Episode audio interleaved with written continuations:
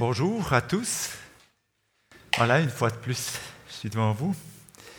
Et puis, euh, c'est vrai que ce matin, déjà deux personnes, donc euh, Doris et puis euh, un chant, donc par la louange, nous a parlé de l'amour de Dieu.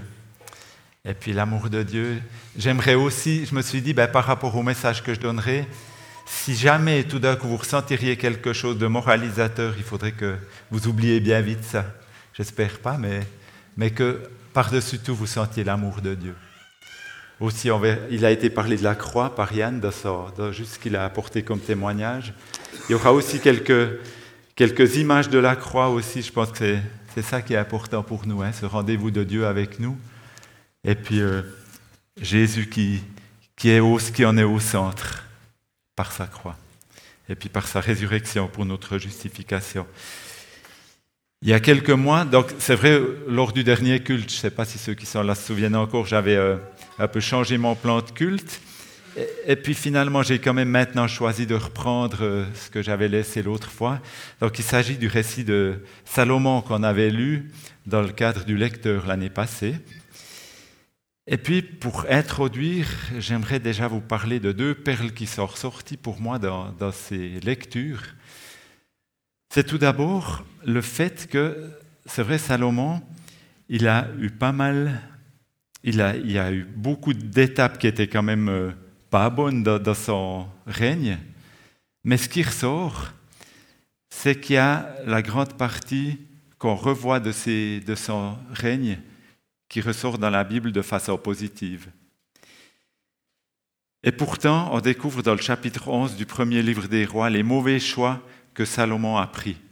Les six premiers versets du chapitre 11, si on, regarde là, on voit, euh, là je commence directement par quelque chose qui est plus triste si on veut, c'est le début de, sa déchéance, mais je veux quand même les, les lire avec vous.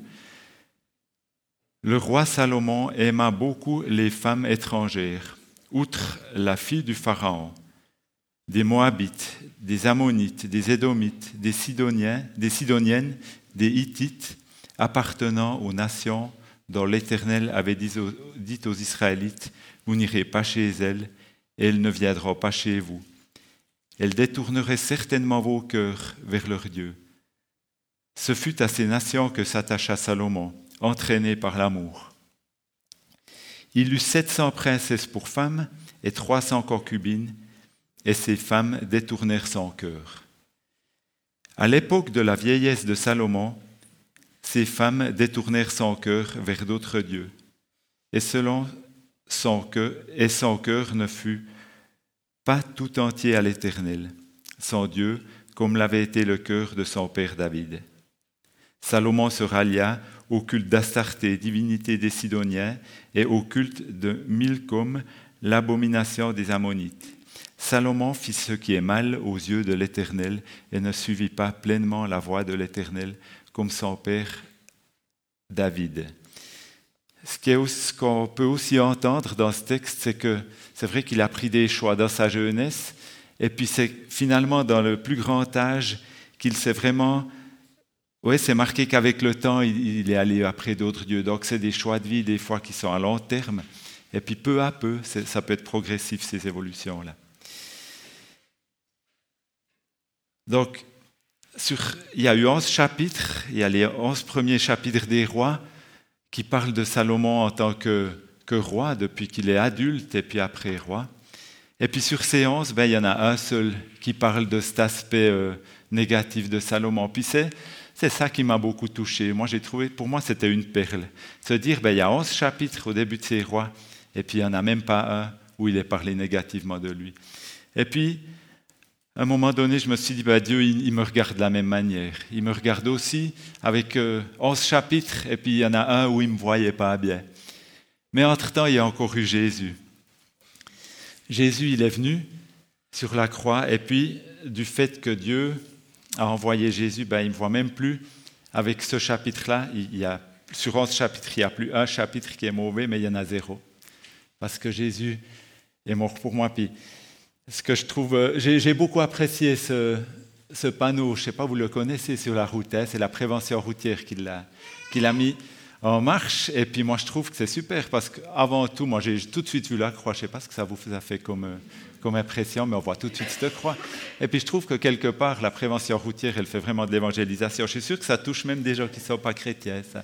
Alors quelque part, là, Dieu, il, travaille un peu euh, sous le trait, comme diraient certains.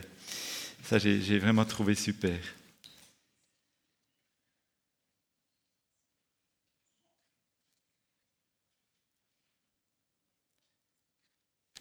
La deuxième perle qui m'a fait tilt aussi chez ce roi Salomon, ça a été pendant la construction du temple, il s'est approché des autres. Il avait tout un réseau. Et puis déjà chez son père David, comme nous le verrons juste après, ce réseau était déjà présent. Concernant ce réseau, notamment lors de la construction du temple, la stratégie générale que Salomon utilise est intéressante. Et puis là, j'aimerais vous inviter à, zoomer sur deux personnes avec qui il a pris contact dans le contexte de cette construction. Et puis ces deux personnes, elles avaient les deux le même nom, c'était Hiram. Le premier de ces Hiram, c'était Hiram le roi de Tyr. Il nous est dit à son sujet, dans 1 roi 5, 15, Hiram, roi de Tyr, envoya ses serviteurs vers Salomon car il apprit qu'on lui avait donné l'onction comme roi à la place de son père.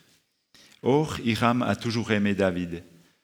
Salomon bénéficie de cette situation. On peut dire quelque part il est l'héritier. Hein. Il y a eu euh, David qui a, qui a, apprécié Hiram, Hiram a aussi aimé David, et puis Salomon, quelque part, il est l'héritier de cette situation.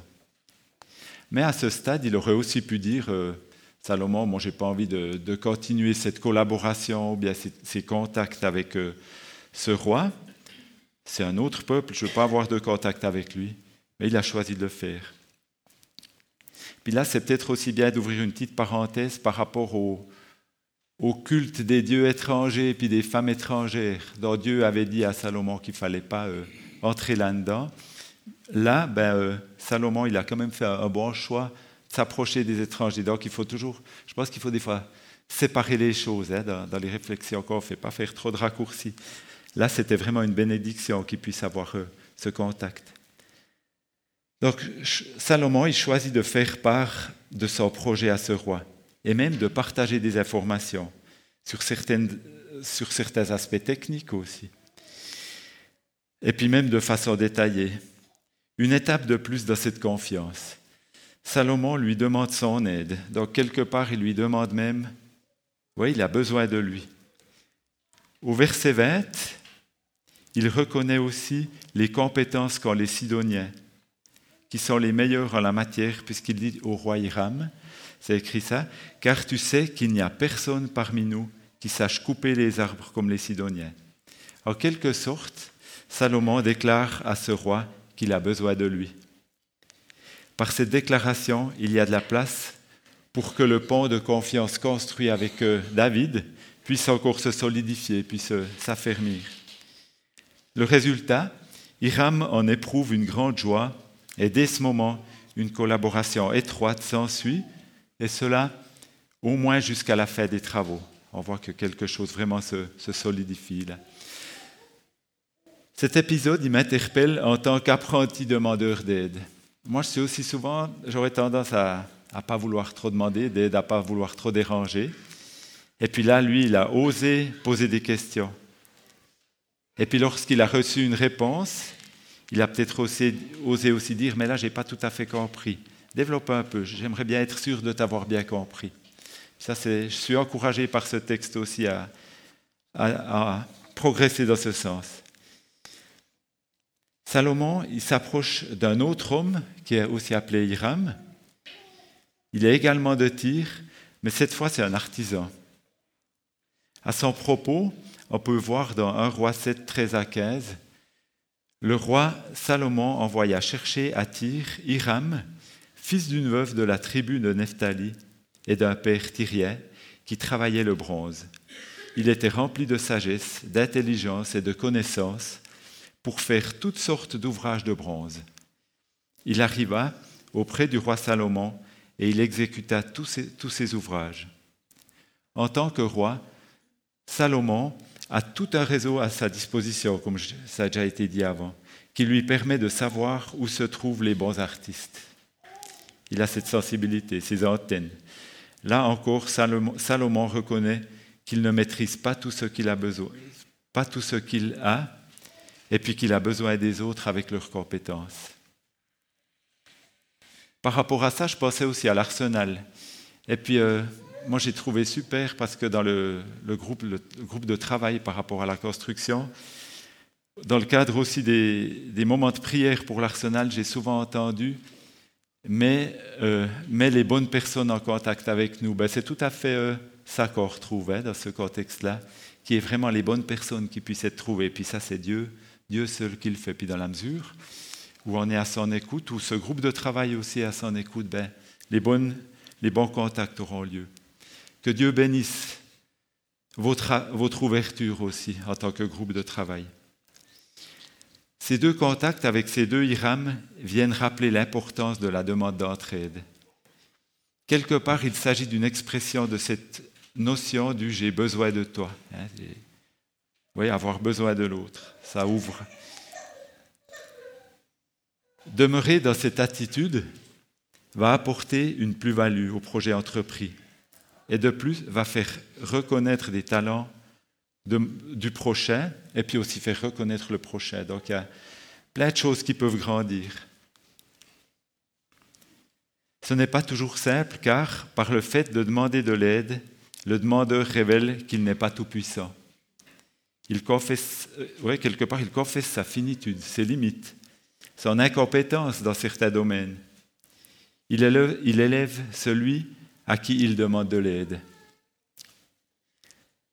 Ces récits nous font ainsi découvrir un Salomon qui, bien que roi, se laisse découvrir comme quelqu'un qui ne suffit pas à lui-même, qui ne se suffit pas à lui-même, qui confesse son besoin des autres, mais aussi sa dépendance envers Dieu.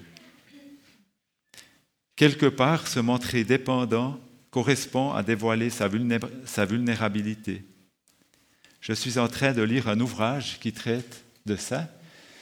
Il va être affiché. Et puis la vulnérabilité, c'est quelque chose qui, peut nous parler. Ce matin, au moment de prière, il y a déjà quelqu'un qui a prié qu'on puisse se montrer vulnérable.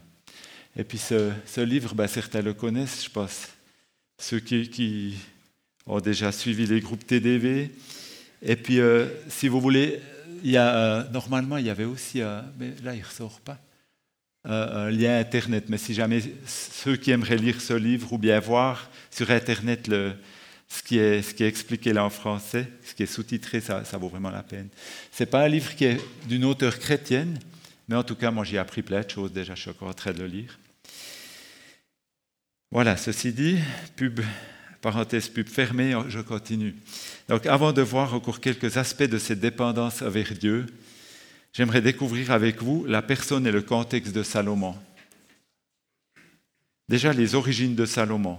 Dans 1 Chronique 3, il nous est livré une bonne information à ce sujet. Donc on voit, euh, à première vue, on voit Salomon, super roi, euh, puissant et tout. Et puis là, on voit ses origines. Alors on voit déjà son père, il est le roi David. Avant Salomon, six fils naissent de l'union de David avec sa femme à Hébron. Et puis c'était avec euh, six femmes différentes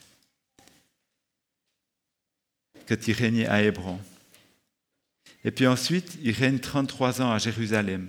Là, il y a quatre fils de l'union de David avec Bathsheba qui, qui naissent, dont Salomon est le deuxième, après le décès d'un premier fils. Après cela encore, neuf fils naissent de l'union de David à d'autres femmes. Une sœur est aussi présente dans cette lignée. Il s'agit de Tamar. Le contexte de la naissance de Salomon, moi je serais tenté de dire, c'est une, naissance parmi tant d'autres, hein, quand on, compte le nombre d'enfants qu'il y a eu dans cette famille, et des mères différentes pour une majorité de sa fratrie. Au premier regard, oui, une naissance parmi tant d'autres, une naissance ordinaire. Et pourtant une naissance qui va susciter un grand roi et de plus ascendant de la généalogie de Jésus. David vient de vivre une relation avec Bathsheba, relation dont il écrit qu'elle déplut à l'Éternel. Suite à cette relation, Bathsheba est enceinte. Puis l'enfant décède, comme Nathan l'avait annoncé hein, dans 2 Samuel. Dans 2 Samuel. Et puis dans 2 Samuel 12, 24, on peut lire ceci. David consola sa femme Bathsheba. Il alla auprès d'elle et coucha avec elle. Elle, coucha, elle accoucha d'un fils qu'elle appela Salomon et qui fut aimé de l'Éternel. C'est dans cette condition qu'a lieu la naissance de Salomon. À vue humaine, le contexte aussi de la naissance de Salomon, moi je ferai souvent des liens avec des théories actuelles. Hein. Souvent, euh, il y, a un enfant qui peut naître des fois pour remplacer un autre. Ça pourrait être le cas là, puisque un enfant est mort et puis ils ont eu cet enfant, il l'a consolé. Et puis euh, on pourrait parler peut-être d'un enfant de substitution. Toutefois, malgré ces facteurs, malgré ces théories, il y a quelque chose qui est très très important là. Et puis qui fait balance avec ces théories. Si on regarde encore une fois ce verset, il y a sept mots qui sont hyper importants puis qui vont tout déterminer. C'est marqué dans ce même verset de 12-24, et qui fut aimé de l'Éternel. Malgré les éléments défavorables, une certitude est là, Salomon est aimé de Dieu. C'est, là qui, c'est ça qui change tout. Lorsque Dieu a un projet pour l'homme et pour la femme, ce ne sont pas des circonstances défavorables de la naissance qui représentent un obstacle pour lui. Ce qui fait pencher cette balance, c'est le cœur de Dieu pour la personne en question. Ça, c'est bien que je me le rappelle. Après, il y a aussi le contexte familial de Salomon. Si l'on regarde les événements liés à Salomon de près ou de moins près, les histoires de famille qu'il traîne avec lui lorsqu'il accède au trône, on peut imaginer que ce n'est pas un tapis rouge non plus qui est déroulé devant lui en tout cas jusqu'au moment où il accède au trône. Il y a l'épisode de l'inceste d'Amnon, son frère aîné envers Tamar, et puis Absalom, troisième fils de David, qui tue son, demi-frère Amnon, Amnon à cause de cet inceste qu'il a commis. Et comme si ce n'était pas suffisant, Absalom qui se révolte contre David son père, jusqu'à entrer en guerre contre lui. C'est d'ailleurs à cette occasion qu'Absalom est tué par Joab, chef de l'armée de David. Aujourd'hui, de tels éléments, ça pourrait déjà beaucoup euh, discréditer quelqu'un qui va arriver au pouvoir, hein, quand, il y a des, les élections, que ce soit à n'importe quel niveau, que ce soit au présidentiel en France, que ce soit à notre niveau, ben la presse, elle essaye aussi de saisir les, les problèmes de famille qu'il y a pu y avoir, ou bien simplement des, ouais, des problèmes personnels de la personne. Ben non, là, euh, malgré ça, la, roue tourne, les choses avancent comme selon le plan de Dieu. Il y a aussi les circonstances plus précises de l'accès au trône de Salomon, au moment où il devait y accéder. Durant la fin du règne de David son père, la vie de Salomon elle est déjà menacée par Adonijah, qui veut succéder à son père. Adonijah, autre demi-frère de Salomon, est plus âgé que ce dernier puisqu'il est l'un des quatre aînés qui a vu le jour à Hébron. Là aussi, Salomon n'a à vue humaine pas le vent en poupe, puisqu'Adonijah est déjà proclamé roi par ses partisans. Et puis, de, même ses proches, ils lui disent, euh, par exemple, il y a Nathan qui dit dans un roi 7, N'as-tu pas appris qu'Adonijah, fils de Haggit, est devenu roi, que notre Seigneur David ne le sait pas? Et puis il y a aussi Bathsheba, la maman de Salomon, qui lui dit, l'annonce, qui, fait cette annonce au roi David, Or voici maintenant qu'Adonijah règne, et maintenant tu ne le sais pas, ô roi mon Seigneur. Donc là aussi, c'est des circonstances qui, à vue humaine, font que les chances d'accéder de Salomon sont vraiment faibles. Nouveau, là, il n'est pas, euh, pas favorisé par les circonstances. Mais c'est nouveau sans compter avec le plan de Dieu incarné par la prise de position de David son père et de son serment. Dans 1 roi 1, 29 à 30, on peut lire ceci. Alors le roi fit un serment et dit, donc le roi David à ce moment-là, et dit, euh, L'Éternel est vivant, lui qui m'a libéré de toute détresse ainsi que je t'en ai fait le serment par l'Éternel, le Dieu d'Israël, en disant, Ton fils Salomon régnera après moi et siégera sur mon trône à ma place. Ainsi ferai-je aujourd'hui. Donc là, David a pris cette position et c'est Dieu qui a, voulu ça ainsi. Oui, le décès de Dieu, il est exprimé par la parole de ce souverain, de ce Père qui prend position. Il vient bouleverser les événements du moment au point que les partisans d'Adonijah, c'est marqué qu'ils se mirent à trembler, ils ont vraiment eu peur. Hein. Et lui-même se retient avec, et, lui-même, donc Adonijah, il se retire avec crainte. Je crois que c'est même Adonijah qui allait tenir les cornes de l'autel parce qu'il savait qu'il était protégé s'il allait être en contact avec l'autel. Donc, il avait vraiment une très grande crainte d'être, euh, oui, terrassé sur le coup. Donc, cette parole du roi David, le Père, dite avec conviction et solennité, vient éclairer, exécuter une mise à jour de l'histoire, on pourrait dire. Le, le dénouement de cela, on peut le voir au verset 12 du chapitre 2. Salomon siégea sur le trône de son père David, et son père fut tout à fait affermi, et son règne fut tout à fait affermi. Donc euh, voilà, Salomon est vraiment arrivé sur ce trône. Selon mon, observation, jusque-là, les événements se sont déroulés sans que Salomon y fasse grand-chose. Salomon, je n'ai pas l'impression que jusque-là, il a demandé à Dieu d'intervenir, en tout cas, on ne le voit pas tellement. Il était plutôt spectateur des choses qui se passaient, j'ai l'impression, jusque-là. Et puis bénéficiaire des bons choix de son père. Mais rapidement, au début de son règne, il nous est dit que Salomon, dans un songe où l'Éternel lui apparaît, attribue à l'Éternel le fait qu'il a été établi le roi, à la place de David. Salomon confesse aussi à Dieu qu'il ne sait pas gouverner, qu'il n'a pas qu'il n'est pas possible pour lui de régner sur un peuple comme ça aussi. En termes mathématiques, il dit que le, peuple est beaucoup trop nombreux. Donc, quelque part, il s'agit de nouveau de la confession de la vulnérabilité de Salomon, voire de son, incapacité personnelle. Bon, c'est clair que là, Salomon, il a parlé euh, il n'a pas vraiment parlé puisque c'était dans un songe. Alors des fois, ça, ça me gêne un petit peu. Je me dis que c'était peut-être pas vraiment avec sa volonté qu'il a parlé.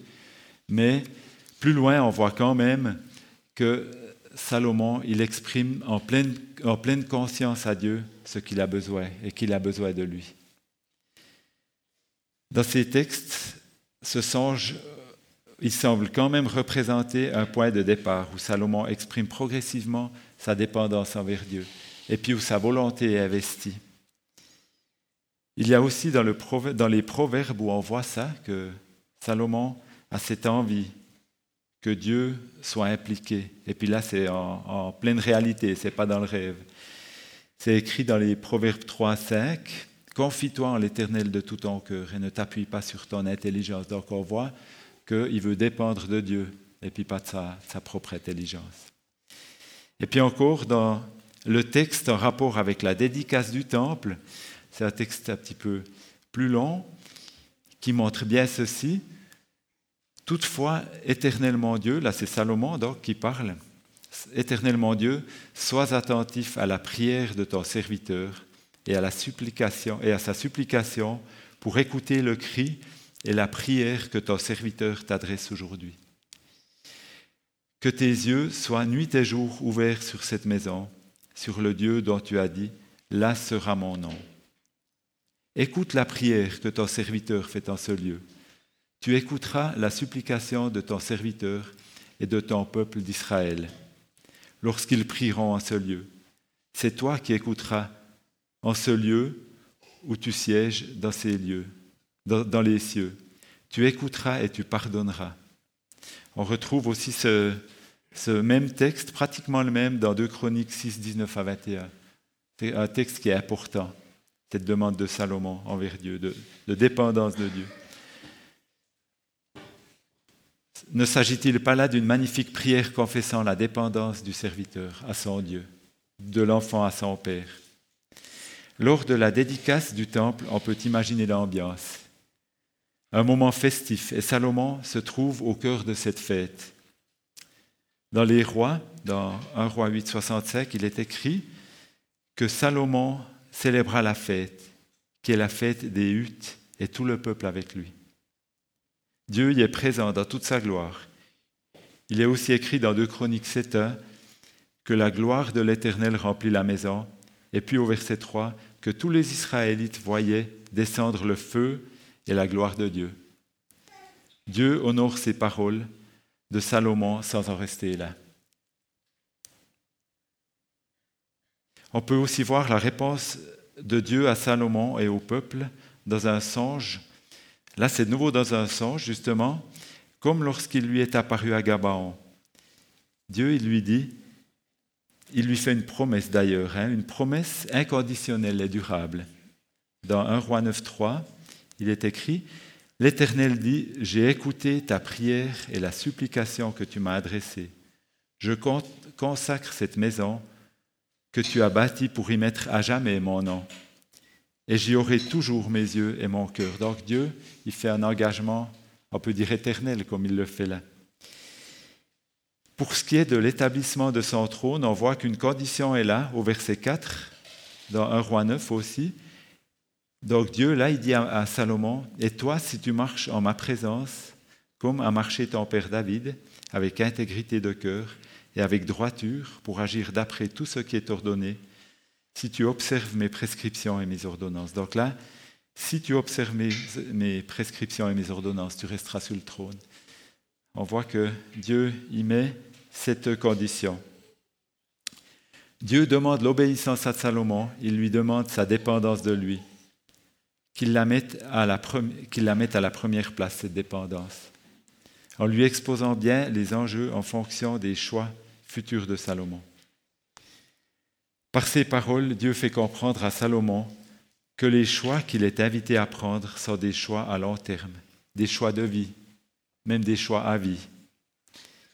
Il s'agit de quelque chose qui va de l'ordre de l'invitation au renouvellement du contrat, donc c'est pour ça que dans le titre, on voit ce J'ai encore besoin de toi.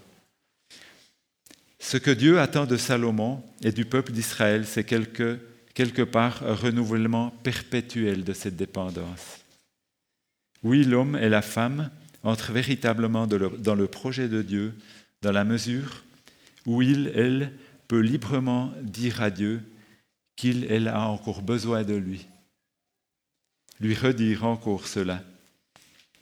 Pour la plupart d'entre nous, il y a eu une première fois où on, avait, où on a dit à Dieu, oui, j'ai besoin de toi. Mais ce qui est des fois pas facile, c'est que c'est de le lui redire, de lui renouveler sans cette, cette demande. J'ai entendu aussi que Yann témoignait ce matin, il parlait de combines. Hein, des fois, il faut trouver des combines. Alors, euh, le frère là, de la personne concernée avait mis la photo à côté du volant, et, puis euh, et puis, je pense que nous aussi, à un moment donné, on a trouvé des combines par rapport à, ça, dans le sens que aussi qu'on se souvienne qu'on a besoin de Dieu. Concernant Salomon, ça va, ça va toujours par rapport à Concernant Salomon, s'il a changé ses pratiques, ses comportements, s'il s'est tourné vers ses idoles, moi je me demande si ce n'était pas justement le fait qu'il a un petit peu oublié de redire à Dieu qu'il avait besoin de lui qu'il a un peu oublié. Peut-être qu'il n'a pas eu des combines, justement, qu'il n'a pas mis des, post-it quelque part. Et puis peu à peu, justement, ben, il y a eu euh, un oubli plus, plus profond.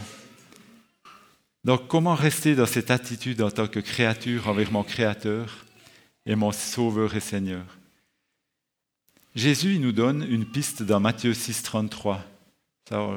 C'est un chant aussi qu'on pourra chanter après.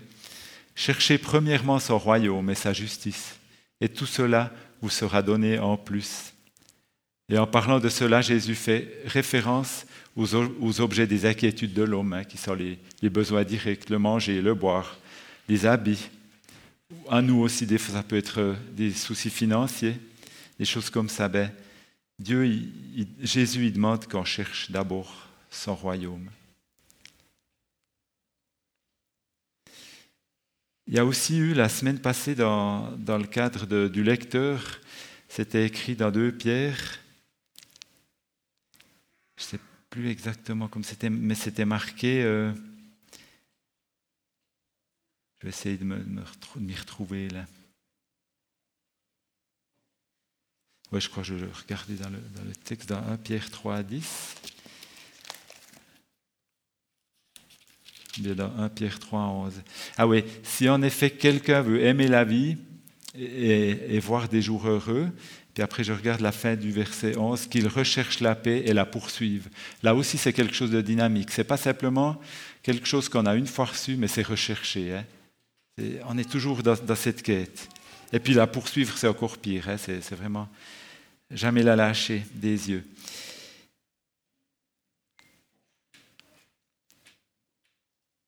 Et puis, en descend, c'est vrai, en décidant d'avoir besoin de, Jésus, il y a aussi ce verset dans, je l'ai ici en haut, alors vous pouvez directement l'afficher. C'est dans un Pierre, je crois, non, dans Hébreu. Oui, voilà, c'est celui-là. Nous donc aussi, puisque nous sommes environnés d'une si grande nuée de témoins, rejetant tout fardeau et le péché qui nous, qui nous enveloppe si facilement, et courant avec persévérance l'épreuve qui nous est proposée. Les yeux fixés sur Jésus. Il y a de nouveau ce fait de fixer les yeux, puis ça c'est important. J'avais aussi eu une image par rapport à ça, parce que c'est vrai que pourquoi il y a tout d'un coup des changements par rapport à nous, c'est aussi par rapport au changement de nos contextes. On peut tout d'un coup passer par une, par une situation de vie qui peut changer très rapidement. Et puis aussi nous, à l'intérieur, on peut avoir des humeurs qui changent très vite. Hein. Et puis ça, c'est... En tout cas, moi, euh, tout d'un coup, je peux... Aussi au niveau euh, des tentations, je peux avoir tout d'un coup une tentation, je ne m'y attends pas.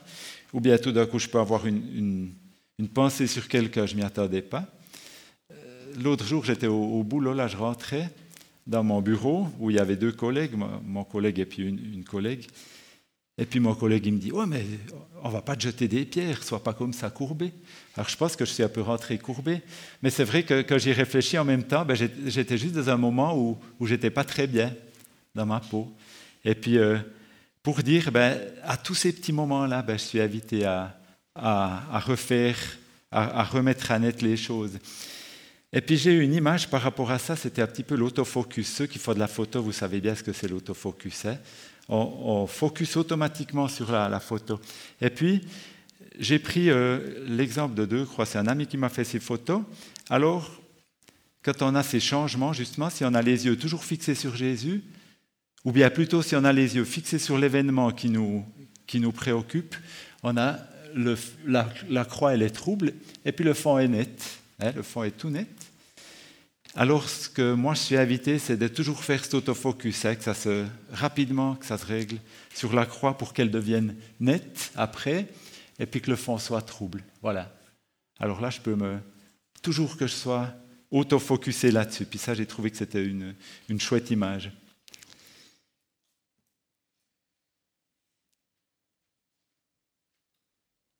Donc, les, événements troubles, ils restent en, en arrière-fond, vraiment. Et puis ça, c'est important. On a aussi pu voir dans, les témoignages de ce matin que les personnes ont pu voir l'intervention de Jésus avant de voir qui était finalement plus profonde que les, événements. Et puis cette semaine, il y a encore une autre image qui m'est venue par rapport au fait de rechercher toujours, que ce soit une recherche constante. C'est comme le funambule sur sa corde quand on fait euh, le funambule, il ne peut pas se permettre une seconde de ne pas chercher l'équilibre. Si une, seconde, il ne le cherche pas, il tombe. Donc c'est vraiment ça. Ici, sur cette photo, c'est un funambule qui est d'ailleurs un, funambule chrétien, Nick Walenda. Je vous invite à aller voir dans, les, dans YouTube, c'est vraiment impressionnant. Il donne aussi des témoignages. Il a fait euh, la traversée du chute du Niagara, puis après, il a encore fait le Grand Canyon, je crois. Donc ça fait encore trois fois plus grand. Puis euh, voilà, euh, un homme qui depuis sa génération est funambule. Et puis les chrétiens en plus, c'est intéressant.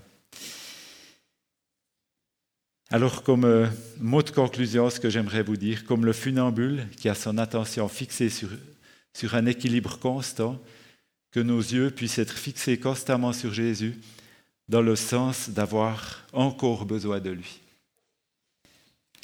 Je vous invite à avoir un, petit moment de silence. Ensuite, on, chantera encore un, chant qui sera joué avec euh, Maud et puis le groupe de louanges, euh, avec Maud.